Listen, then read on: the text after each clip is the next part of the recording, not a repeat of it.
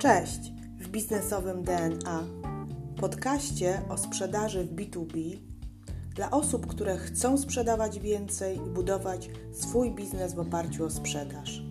Nazywam się Ewa Piotrowska i w tym podcaście udzielę Ci praktycznych wskazówek z zakresu pozyskiwania klientów, prowadzenia procesu sprzedaży oraz zwiększania ilości klientów.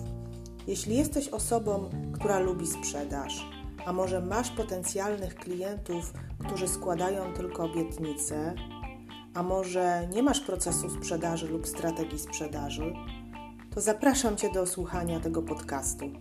Zaczynamy.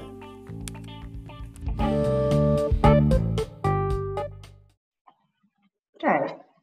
Pracu, planujesz pracę w sprzedaży, zastanawiasz się, jaki dział konkretnie wybrać, czym się zająć, chcesz sprzedawać, ale tak naprawdę nie wiesz, czym różnią się różne stanowiska.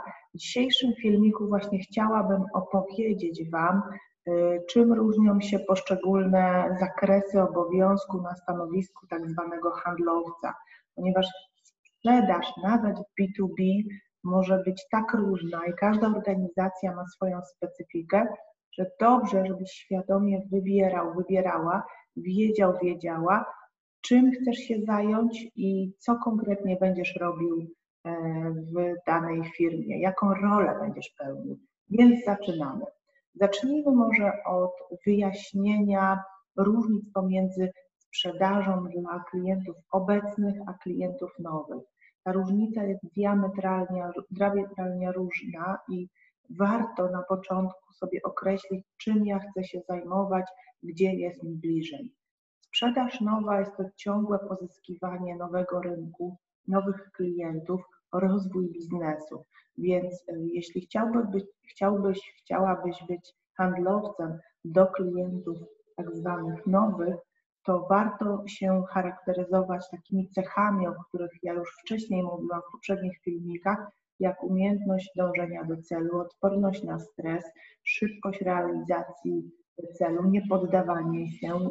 Jest to praca pod ciągłą presją, ale wiele osób lubi tak pracować, na przykład ja bardzo lubię pozyskiwać e, nowy rynek. Jeśli natomiast chcesz się zajmować obecnymi klientami, wtedy troszeczkę inaczej może się nazywać to stanowisko Key Account Manager na tym stanowisku tak naprawdę e, właścicielowi firmy czy też prezesowi będzie zależało na tym, żebyś właściwie opiekował się obecnymi klientami, e, powodował, żeby ci klienci pozostali w firmie jak najdłużej, świadczył jak najlepszy serwis, realizował wsparcie merytoryczne dla klientów i co najważniejsze, dosprzedawał nowe usługi w zależności od potrzeb. Jeśli jesteś osobą skrupulatną, osobą dokładną, osobą, która e, też lubi budować relacje i dobry kontakt z klientem, ale nie chcesz ciągle iść do przodu, do przodu, do przodu, tylko chcesz się skupić na kilku klientach, to warto, żebyś szukał e, takiego stanowiska jak Key Account Manager, czyli osoba, która się zajmuje obecnymi klientami. Zazwyczaj taka osoba ma kilku klientów, takich strategicznych albo mniej strategicznych w swoim, swojej bazie i z nimi, e, z nimi jakby buduje relacje, im to sprzedaje, opiekuje się nimi. Więc to są całkiem dwa różne stanowiska. Ale wróćmy teraz do działu sprzedaży, który zajmuje się nowymi klientami, ponieważ zazwyczaj w tym dziale również znajduje się kilka osób, które wykonują różne zadania, różne czynności. Jest e, takie stanowisko jak dział jak wsparcie sprzedaży. Może to być specjalista do spraw sprzedaży, może to być specjalista do wsparcia sprzedaży, może to być telemarketer. Taka osoba zazwyczaj zajmuje się pozyskiwaniem nowych klientów z rynku. Co to oznacza? Oznacza to, że taka osoba poszukuje potencjalnych klientów zgodnie z grupą docelową w różnych kanałach i źródłach pozyskiwania klienta. Może to być internet, może to być konferencja, może to być telemarketing, może to być mailing. Czyli Y, szef sprzedaży określa Ci tak naprawdę sposób pozyskiwania tego klienta. Najczęściej są to telefony, od razu powiem, najczęściej są to telefony. Ty budujesz taką bazę, z jednej strony mm, jakby w bazie wpisujesz, czy uzupełniasz tą bazę o, o kontakty, które są nam potrzebne, a z drugiej strony kontaktujesz się z klientami i zainteresujesz, próbujesz zainteresować tych klientów ofertą tak? ofertą w zasadzie, czymś ciekawym tak naprawdę. Więc bardzo ważne są tutaj takie cechy jak pozytywne nastawienie, uśmiech, aktywność, również niezrażanie się, czyli umiejętność reagowania na nie, ponieważ tak jak wcześniej mówiłam, większość klientów w rozmowach telefonicznych mówi nie, natomiast handlowiec czy też dział wsparcia sprzedaży E, dopiero po piątym razie może zrezygnować z tego klienta. Więc jak dobrze dobierzemy grupę docelową, to wówczas będzie tego nie coraz mniej.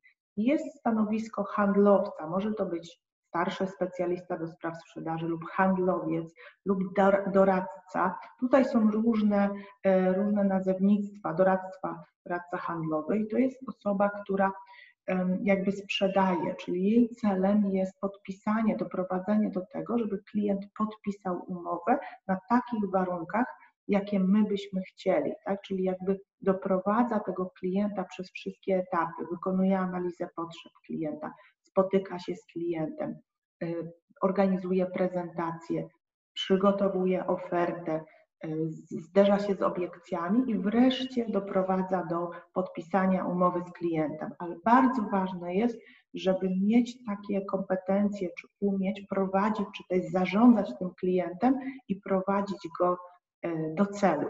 E, dodatkowo jeszcze w ramach działu, działu sprzedażowego, czy też działu pozyskiwania nowych klientów jest osoba, która często jest asystentem handlowca albo asystentem e, w dziale sprzedaży i wspiera w przygotowaniu ofert, w przygotowaniu zamówień, e, w przygotowaniu umów albo wysyłce, tak żeby handlowiec czy też osoba, która ma kontakt z klientem, zajmowała się sprzedażą, a nie musiała się zajmować takimi bieżącymi e, papierokowymi, że tak powiem, e, zadaniami.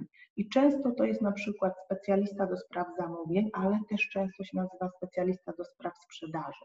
Natomiast jeśli Ty zajmujesz się tworzeniem zamówień do klienta, wysyłaniem oferty, przygotowywaniem jakiejś, jakiejś dokumentacji, to Ty nie sprzedajesz. Bo po prostu jakby wspierasz tego handlowcę, wspierasz dział sprzedaży w takich prostych zadaniach, więc nie pełnisz funkcji typowo sprzedażowej. Sprzedawca to jest osoba, która wpływa na klienta, inspiruje klienta, motywuje klienta do zmian. Jest jeszcze trzecie, czwarte w sumie stanowisko w dziale e, pozyskiwania nowych klientów. Jest to, e, jest to próba zautomatyzowania tych funkcji, których, e, których nie, niekoniecznie musi wykonywać handlowiec.